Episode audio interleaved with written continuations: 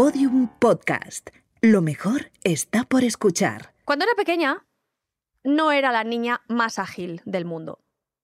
Bueno, ¿a quién quiero engañar? Ahora tampoco.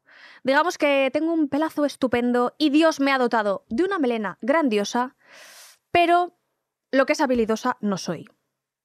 Todo lo que supone emplear las manos para crear cosas se me da mal. ¿Soy la torpe? Pues ¿qué le vamos a hacer? Coser, maquillarme, dibujar, hacer peinados, cocinar. No, no lo mío. Yo recuerdo las 200.000 manualidades que nos mandaban hacer en el colegio y que mi santa madre tenía que ordenar, sobre todo los domingos por la tarde, porque todo el mundo sabe que los deberes se hacían a última hora cuando la papelería ya estaba cerrada y ya no había forma humana de comprar un mapa mudo político, un papel cebolla color rojo y un pegamento de barra para las manualidades de inglés. Ni el experimento de sociales, en el que únicamente había que plantar lentejas, me salió bien. Ni ese, que solo había que hundir unas lentejas en el algodón mojado. Pues tampoco. Tuve que llevar al cole el frasco de yogur que había plantado mi madre porque mis lentejas estaban absolutamente naufragando en el agua y aquello parecía más un caldo casero que una planta. Gracias, mamá, por salvarme el culo también en aquella aventura. Soy la Forte, separado, como la Jurado, la Pantoja y la Rosalía. Y hoy doy a luz el programa en el que hablaremos con Carlos Bardem. Porque las madres son el ser más maravilloso que hay, sobre la faz de la Tierra y todos tenemos una. Carlos, prepárate, porque hoy quiero saberlo todo sobre tu madre. Otra vez como una tonta mirando por la ventana. ¿Pero qué hace la criatura hasta las 6 de la mañana? Y este cuarto, una leonera, siempre oliéndome a cerrado. Luego, mami, tengo hambre, no me pisen los fregados. Y le digo, cualquier día voy a coger el autobús. Y me dice, cuando quiera, pero apágame la luz. Ay, sino que vaya al podcast de la Forte y que hable. Porque la Forte lo quiere saber todo sobre tu madre. La Forte lo quiere saber todo sobre tu madre. La Forte lo quiere saber todo sobre tu madre. Bueno, tengo por aquí ya a Carlos que sonríe porque ve que la sintonía del programa da lo que promete y vamos a querer saberlo todo sobre tu madre. Pues intentaré satisfacer tu curiosidad y la de la que nos Oye, muchísimas gracias por hacer una parada hoy en Todo sobre tu madre y para hablarnos, además de la gran Pilar Bardem, sobre Badak, la nueva novela que ahora comentaremos que pone el foco en la tragedia ecológica que estamos viviendo en este planeta desde hace ya algunos añitos. Sí, eh, sí, sale un poco de la inquietud de, querer escribir sobre la relación entre el ser humano y la naturaleza, que creo que a la vista está que no es la correcta.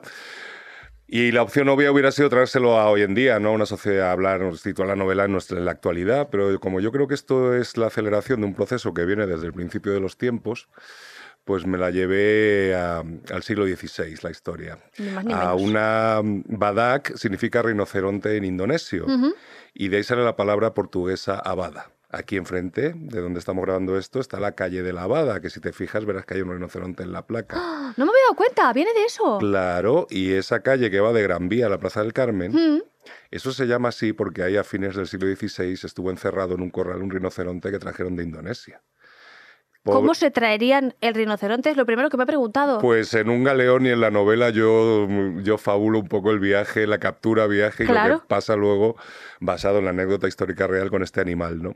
Y le doy voz, yo lo convierto en una rinoceronta, creo que una de las cosas más maravillosas que está pasando en nuestras sociedades es la perspectiva de género, así que yo el rinoceronte lo vuelvo rinoceronta y y la rinoceronta nos explica a los monos sin pelo, a los humanos, a los hombres. Qué bueno, me encanta monos sin pelo, ¿eh? Esos mm. somos. Yo sobre todo porque me depilo mogollón, así que soy doble sin pelo. Y yo pues, soy muy barbilampillo, así que, y así que sí, le doy voz a la rinoceronta, le doy voz, es una novela de primeras personas y los dos grandes personajes para mí de la novela son una rinoceronta y una hembra de humano, mm. una mujer, que es una mujer muy fuerte, María Guevara, y una conversa a la fuerza, una mujer que ha sido botín de guerra, pero es una mujer con una voluntad irreductible de ser libre y que también nos va a dar su versión de las masculinidades de la época, las glorias imperiales, pues las conquistas y tal.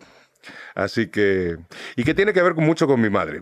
Vamos a entrar. No, me alegra, me alegra, pero. Porque, Porque yo cuando me encuentro con el reto como escritor de escribir una mujer fuerte, pues siempre me pregunto Mm. qué haría mi madre en las situaciones que tiene que hacer el que tiene que enfrentar el personaje y encuentro siempre la solución. Qué guay, qué guay. Oye, justamente eh, ese qué haría mi madre eh, antes de, de que sonara la sintonía y de darte la bienvenida, hemos planteado, pues eso, pues que de pequeños mm, nuestras madres nos salvaban el culo, más que ma- muchas veces. Y mm, me gustaría saber más o menos de cuántos fregados, como el que acabamos de escuchar, eh, os salvó tu madre eh, a ti y a tus hermanos cuando eres pequeñitos. ¿Recuerdas así alguno de decir, madre mía, menos mal que estaba allí mi madre? De muchísimos, de muchísimos. De muchísimos porque éramos muy trastos. Y porque nosotros nos criamos en una familia mm, monoparental o monomaternal en Mm. este caso, Mm. que éramos eh, una célula muy pequeña, mm, político-militar. Eres una república independiente de vuestra casa. Que éramos la Bardén y sus tres niños. Sí. Yo a la familia de mi padre no creo que los vi una vez de pequeños y nunca más. Mi padre era la oveja negra de su familia Mm. Y por extensión a nosotros pues parece que nos, nos cayó el repudio por extensión. Con lo cual yo solo conocía a la familia de, de mi- Materna, sí. materna y dentro de esa familia pues era- era- no éramos muchos. Así que mi, mi familia siempre fue mi madre y sus tres hijos. Y en torno a esas cuatro personalidades pues se tejió todo un mundo Sí. bastante precario, eh, que bueno, que su- supimos sobrellevar todos. Mm, Yo creo que volviendo la vista hacia atrás, alguna vez lo he hablado con Javier y con Mónica, yo creo que nos dotó a todos de un arsenal, de un, de un variado arsenal de imaginaciones. Sobre todo, ¿es lo que más destacarías? Sí, porque nosotros la realidad material de nuestra casa, hombre, pues no te digo que pasáramos hambre, porque ya se encargó mi madre por sus santos ovarios de que nunca nos faltara un plato de comida, Hmm. pero vamos, de repetir mm, comida y cena, macarrones con tomate en lata, pues mm, yo recuerdo varias veces de eso, ¿no? Y, y entonces, bueno, yo creo que lo que faltaba de, de prosperidad material, pues lo suplíamos con una desbordante imaginación. Y mi madre fue gran promotora y gran responsable de esto. Así hablas tú ahora de rinocerontas. Claro, así, Claro, voy, así así hemos voy, yo salido. me pongo a escribir y digo, va para la rinoceronta y habla, claro. Claro que sí. ¿En qué...? Porque claro, yo sé que sobre todo eh, dedicas tu, tu- tu profesión a actuar, escribir y supongo que lo que no suspenderías nunca de pequeño sería pues literatura, lengua y demás, pero ¿en qué sí suspendías siempre y tenía que salir ahí tu madre y defenderte y Ah, decir, yo- bueno, Carlos, lo siento, pero... No, no, yo era, yo era nefasto en cualquier cosa que tuviera que ver con números. Ya, te pega. Yo soy de letras, de letras puras, duras. Yo cuando era, claro, esto no sé ahora yo no sé cómo está ya el sitio. Yo soy un señor muy mayor, tengo 60 años. Soy un señoro con todas las letras. No sé ahora cómo está el sistema educativo respecto a esto, pero cuando yo era pequeño era eso de ciencias o de letras. Y yo era de ciencias, de letras puras, que Claro. se llamaba. O sea, lo mío era todo lo que tuviera que ver con la historia, la geografía, la literatura, las Mm. lenguas muertas.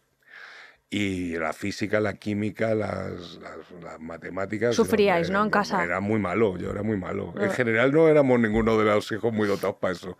Lo nuestro eran más las artes. Ya, bueno, me puedo imaginar, hijo, es que, claro, de aquellos, ¿cómo es? De aquellos barros, estos lodos. De aquellos ¿no? barros, estos claro. lodos, claro. Eh, yo es que recuerdo mucho, por ejemplo, mi hermano era también trasto, nos llevamos Mm. 12 años, él es pequeño, y mm, recuerdo que en mi familia, en alguna que otra ocasión tuvimos que ir a, a dar un poco la cara por él en, en el cole, ¿no? Lo típico de decir, bueno, es que es mi hermano y me toca estar aquí y defender. Por eso te preguntaba si tu madre tenía que dar mucho la cara por vosotros diciendo, madre mía, estos tres. Pues mira, yo no voy a airear las, los, los pecados de mis hermanos ni sus faltas, porque son dos seres perfectos. Que pero vengan y lo. Pero yo, por ejemplo, a mí me echaron del colegio por trasto. Hmm. Y entonces a mi madre le tocó buscarme un colegio en mitad de curso, acabé en una academia que era un poco un reducto de, bueno, era un sitio un poco donde había Pues trastos. terminado, sí, trastos como yo, expulsados de colegios, intentando reincorporarse al, al sistema educativo.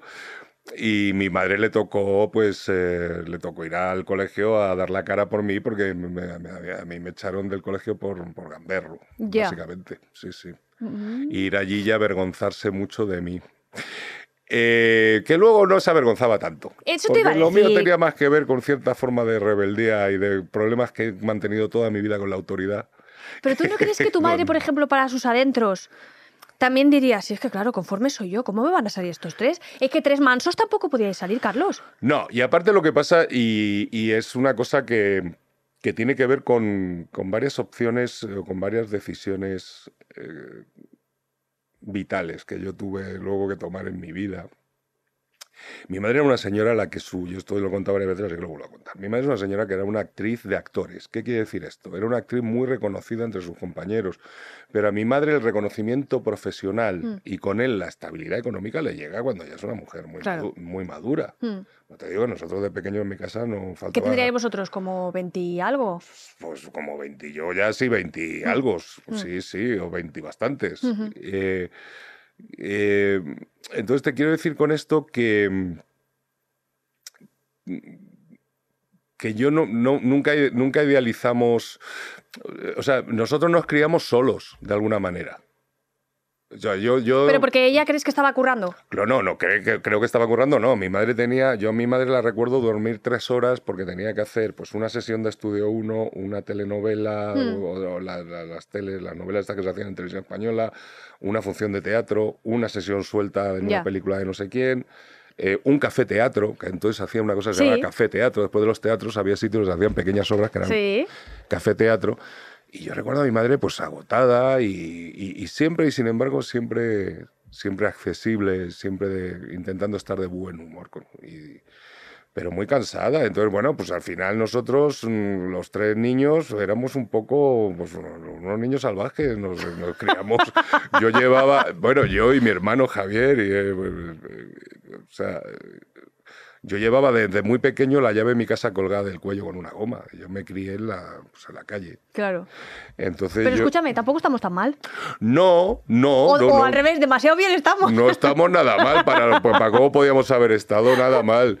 Yo no soy uno de estos que. Porque además me parece un, un, discurso tan reaccionario, tan de señor o mal. ¿Sí? Esto de. No, es que los, los de ahora que son unos blandos. Sí. Y yo a mi la generación de cristal. Sí, la generación de cristal. Sí, bueno, cada generación tiene sus retos y sus problemas y mm. sus cosas a superar. Es cierto que mm, yo me crié, yo tenía un compañero en el colegio que se por, nos jugábamos chucherías. ¿Mm? Y él para ganar la, apuesta era a ver quién se comía arañas zancudas. Y este niño se comía las arañas zancudas. Espérate que creo que tenemos el titular, ¿eh? Carlos Bardem come arañas. Yo me comí una vez una. No me supo a nada. Luego he viajado mucho por Latinoamérica, he comido chapulines, escamoles y demás cosas y están muy ricos. Con sí con su sal de chile y su limoncito. Pero la araña a palo seco. Pero la ¿eh? araña a palo seco en, el, patio de cemento de un colegio público de Madrid, pues no me supo demasiado. Pero tengo que decir que no nos morimos. Nos, caíamos, nos, nos, golpeábamos mucho. Y yo creo que desarrollamos un sistema inmunológico a, prueba, de arañas. A prueba de bombas, ¿no? Pero bueno. Eh, Hace poco he visto que han salido unos sellos con la mm. cara de tu madre. Desde luego, no todos tenemos un sello con la cara de nuestra madre, pero a mí me gustaría saber qué homenaje de esos silenciosos, un mm. homenaje que solo sabéis los de puertas para adentro de casa, eh, le habríais hecho a tu madre. ¿En qué dices? Es que era muy buena en esto. Oh, es que mi madre. Uf, es que. Vamos a ver, nosotros hicimos una cosa o sea, primero, que vamos a empezar por parte. El sello. El sello es una maravilla y es una cosa que nos, como dice este señor que vive ahora no sé dónde, nos llena de orgullo y satisfacción. ¿Qué te iba a decir? ¿Qué diría Pilar, Dios mío, tener un sello cuando también el rey Juan Carlos tiene pues, pues sello? te puedo decir lo que decía mi, mi madre del rey Juan Carlos y sería, tendríamos para, para un largo rato. No, vamos a ver, es una cosa muy bonita. A mí me pasa una cosa, yo, yo viajo bastante y viajo mucho por España y, bueno, y yo voy andando a todas partes, vivo en el centro de Madrid. A mí no hay día de mi vida que no se me acerque alguien a decirme algo bonito de mi madre. Mm. Esto quiere decir que mi madre no solo dejó huella por su trabajo profesional. Mi madre hizo también una cosa muy importante. Mi madre eh, estuvo siempre en contra de las injusticias y de las injusticias que afectaban a colectivos muy mm. variados. Mm. Fue feminista cuando nadie o casi nadie era feminista. Fue aliada del colectivo LGTBI cuando había muy pocos aliados del colectivo LGTBI. Si no era tan público. Es una ciudadana honoraria de la República Saharaui, o sea, por su apoyo al, pueblo saharaui. Mm. Es ciudadana saharaui. Mi madre, yo soy hijo, hijo de una ciudadana del Sáhara. Qué heavy ¿eh? esto. Eh, mi madre participó en muchas luchas y yo creo que todas correctas. Eso hace que haya mucha gente que al margen de la Pilar Bardena actriz, que ya de por sí se merecería un sello o dos o tres, le agradezcan muchas otras cosas. Y luego además ella encabezó durante años la lucha por los derechos del colectivo de los ah, actores y actrices de este país. ella, ella es mi madre, y la madre de Javier Bardem, y la madre de Mónica Bardem, pero de alguna manera es la mama grande de todos los actores y actrices de este país por lo que por los, las décadas, porque fueron décadas que, que dedicó de su vida a conseguir eh, los derechos de imagen del colectivo, a desarrollar la parte asistencial de AISGE, eh, que es la que ayuda a actrices y actores en momentos delicados económicos a, pues, a, pagar la cesta de la compra, a pagar la luz, a pagar la casa. Así que mm, mi madre en ese aspecto es una persona a la que mucha gente le agradece muchas cosas muy distintas. Es muy transversal en eso. ¿Os da, vértigo? ¿Os ha dado vértigo ya como, como hijo, como, como, como diría André Buenafuente, como persona cárnica?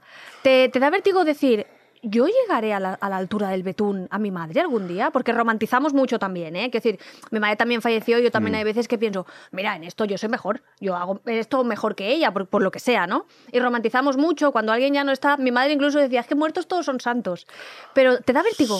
Mm, no, porque yo no, no, yo no puedo competir con mi madre, no, no, ella, vamos a ver, como no, es que no, es un pensamiento que no puedo gestionar, no, puedo, no puedo ni... Yo lo que sí, y esto es una cosa que hemos hablado con mis hermanos, mm. es, es, eh, hemos encontrado como un faro, una luz que nos guía.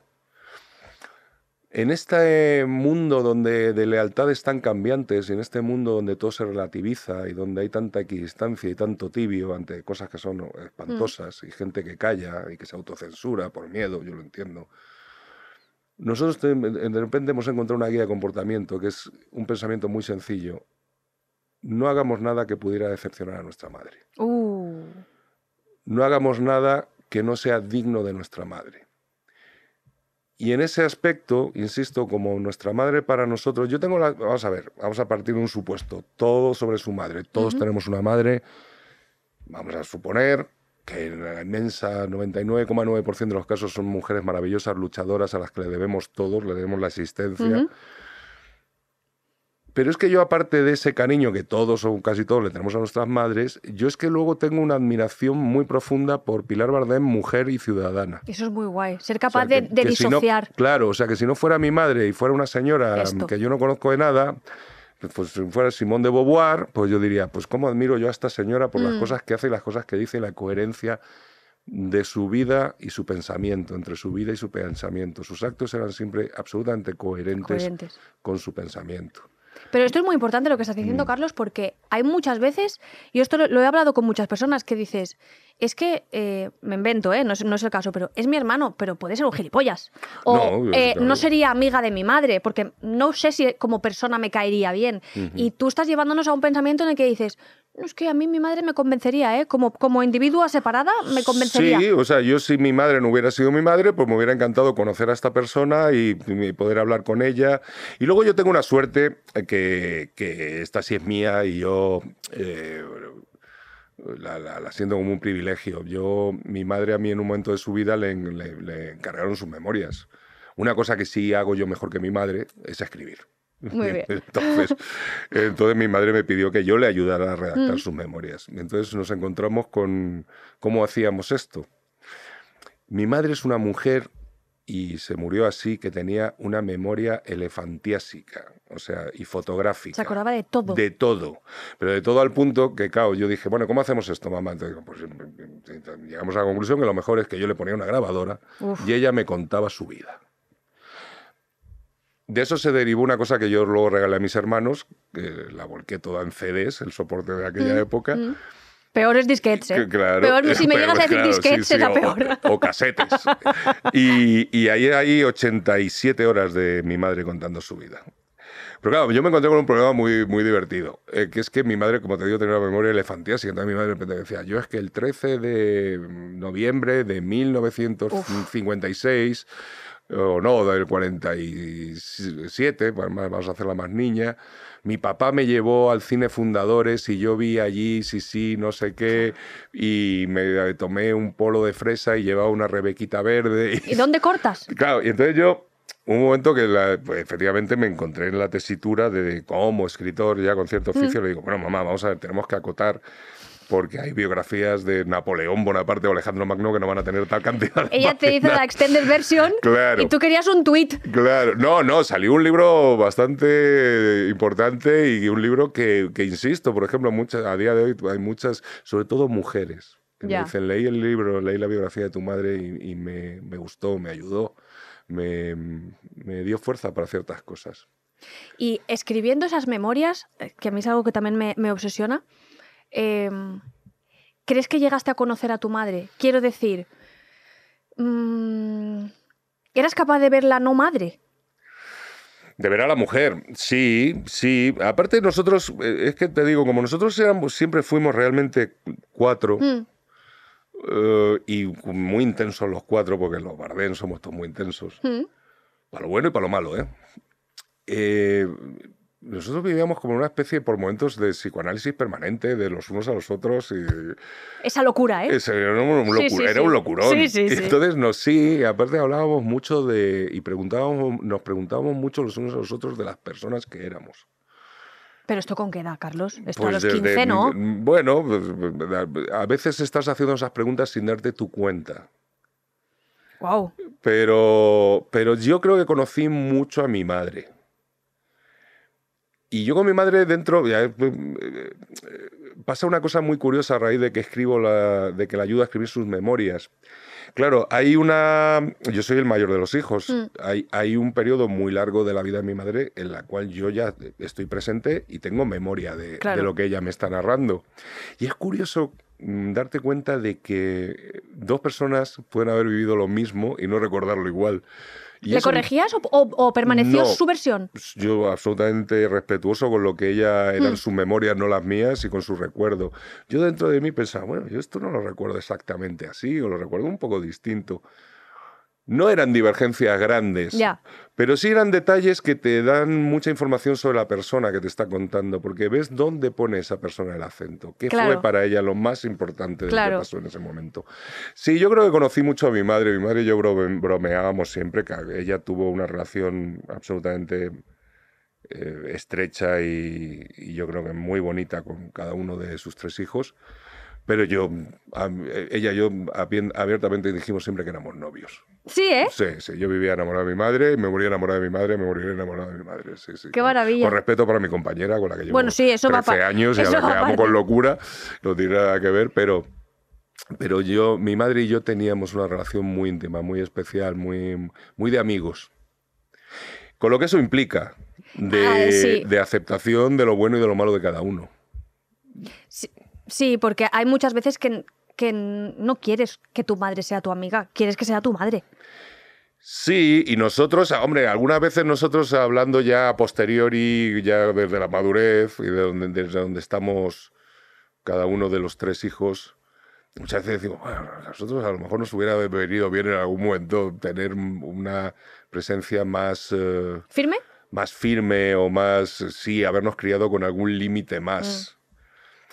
Eh, pero luego, al final, nos miramos, nos reímos y pensamos, bueno, no seríamos quienes somos. Total. Y, no creo que, y creo que mi madre se fue con una noción clara de una cosa, y eso para mí es muy importante, que había criado con sus defectos y con sus limitaciones, que todos las tenemos, pero que había criado tres buenas personas. Yo creo que tanto mi hermano como mi hermana como yo somos tres buenas personas. Bueno, tú comes arañas. Yo como. Bueno, comí ¿eh? una vez una araña. El que se comía las arañas era mi amiguito, pero yo me comí una vez una araña.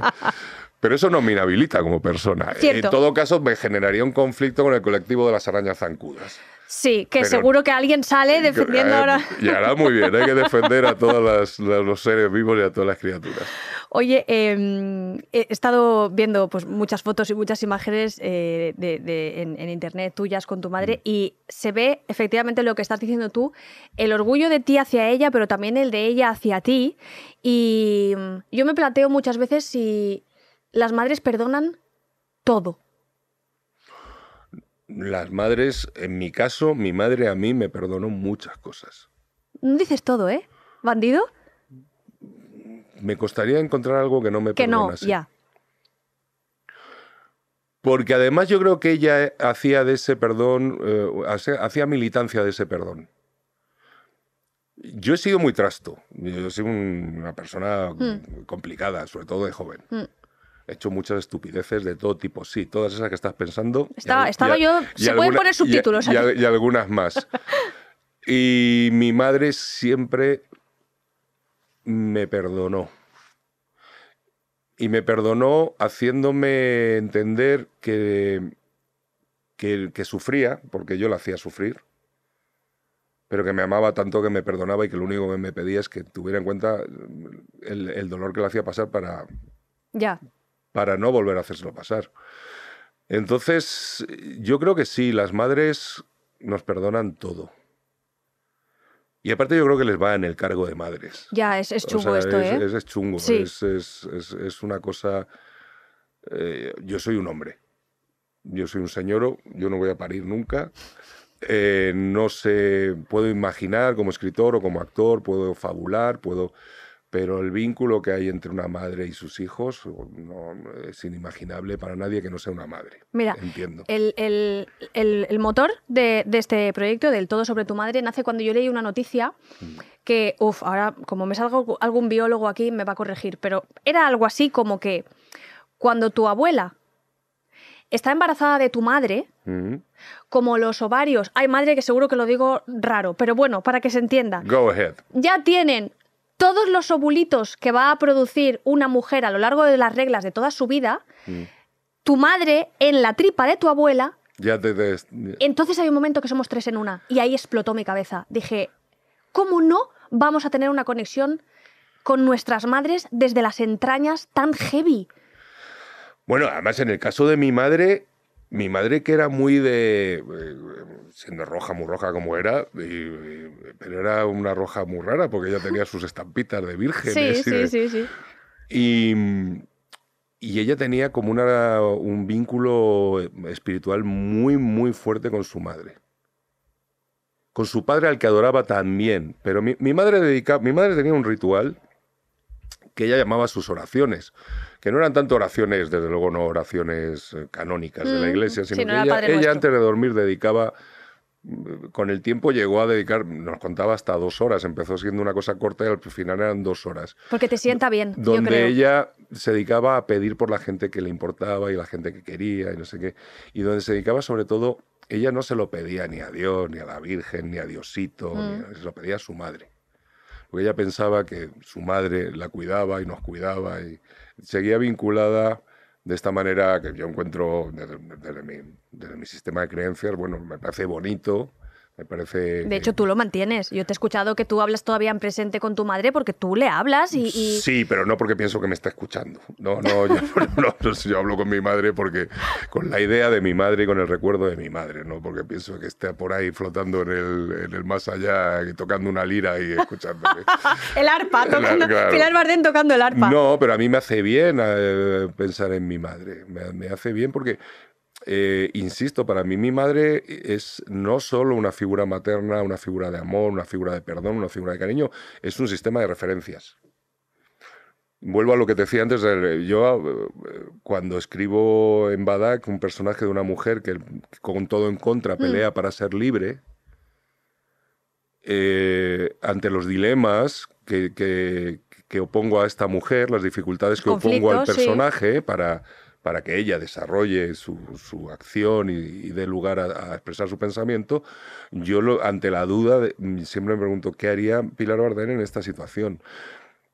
Yo eso, para mí es una guía muy clara. O sea, yo cuando tengo una duda de qué diría mi madre ante esto o qué haría Mm. mi madre ante esto, pues para mí es la, la prueba del algodón. Yo, mm, si dudo, qué haría mi madre. Pero escúchame, es que me estás convenciendo hasta a mí que yo me voy a preguntar también qué haría Pilar Bardem en este momento. Si Pilar Bardem no lo haría, yo tampoco. Bueno, pues no sé, eso allá cada uno. Hay gente, o sea, a nosotros, mira, a nosotros nos pasa una cosa además, como nosotros somos de poco callarnos, a nosotros, nosotros hay más o menos matemáticamente. hay- Digamos que hay- os desenvolvéis bien, Hay, medio, hay medio país que nos tiene cierto cariño y hay medio país Que que, no. que sería, ¿qué haría la Bardem en este caso? Pues todo lo contrario. Exacto. Pero bueno. Eh, en mi caso, yo sí me pregunto siempre, ¿qué haría mi madre en este, en este asunto? Y para mí es un, Insisto, es como... Una guía, sí. Sí, una guía, un sistema de valores, un sistema de referencias, de señales, de banderas rojas y verdes que me dicen por aquí sí, por aquí no y, me ayudan. No sé si es un constructo mío mental y si esto tiene algún sentido para los demás, pero para mí sí lo tiene.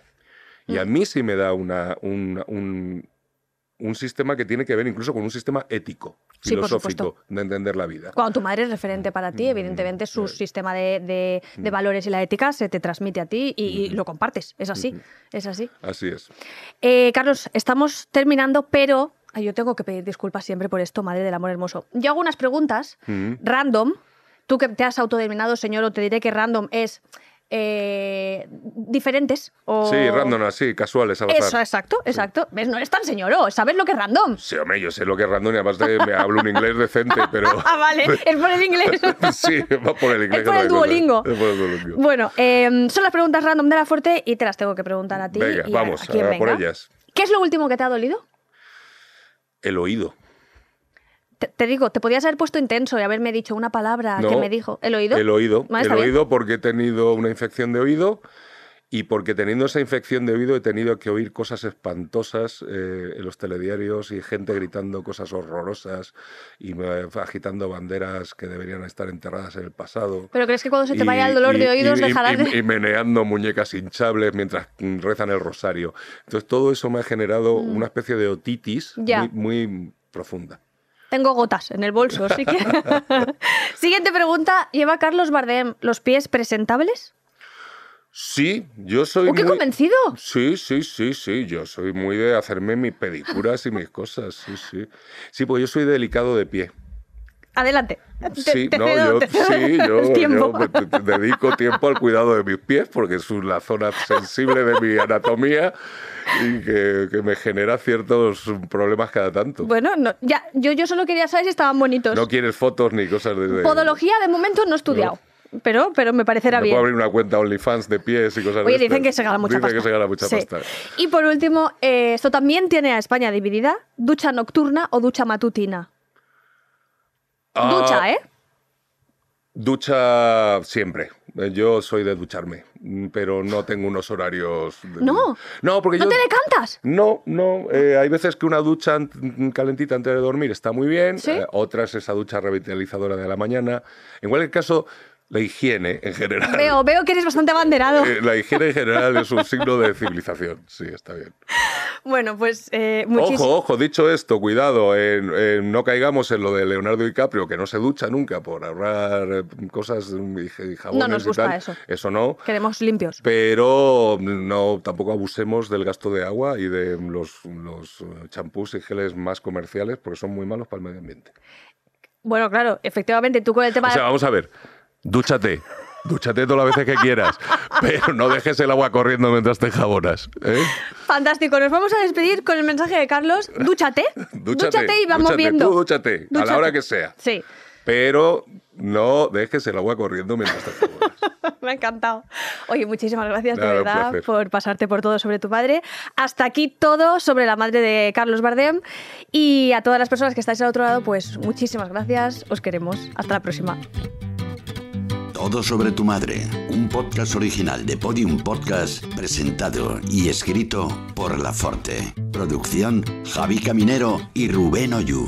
Diseño sonoro Nicolás Solís. Realización audiovisual Bea Polo. Maquillaje y peluquería Carlos Moreno. Música original Keru Sánchez. Producción ejecutiva Sergio Barreda, Lourdes Moreno y Eugenio Viñas. Thank you.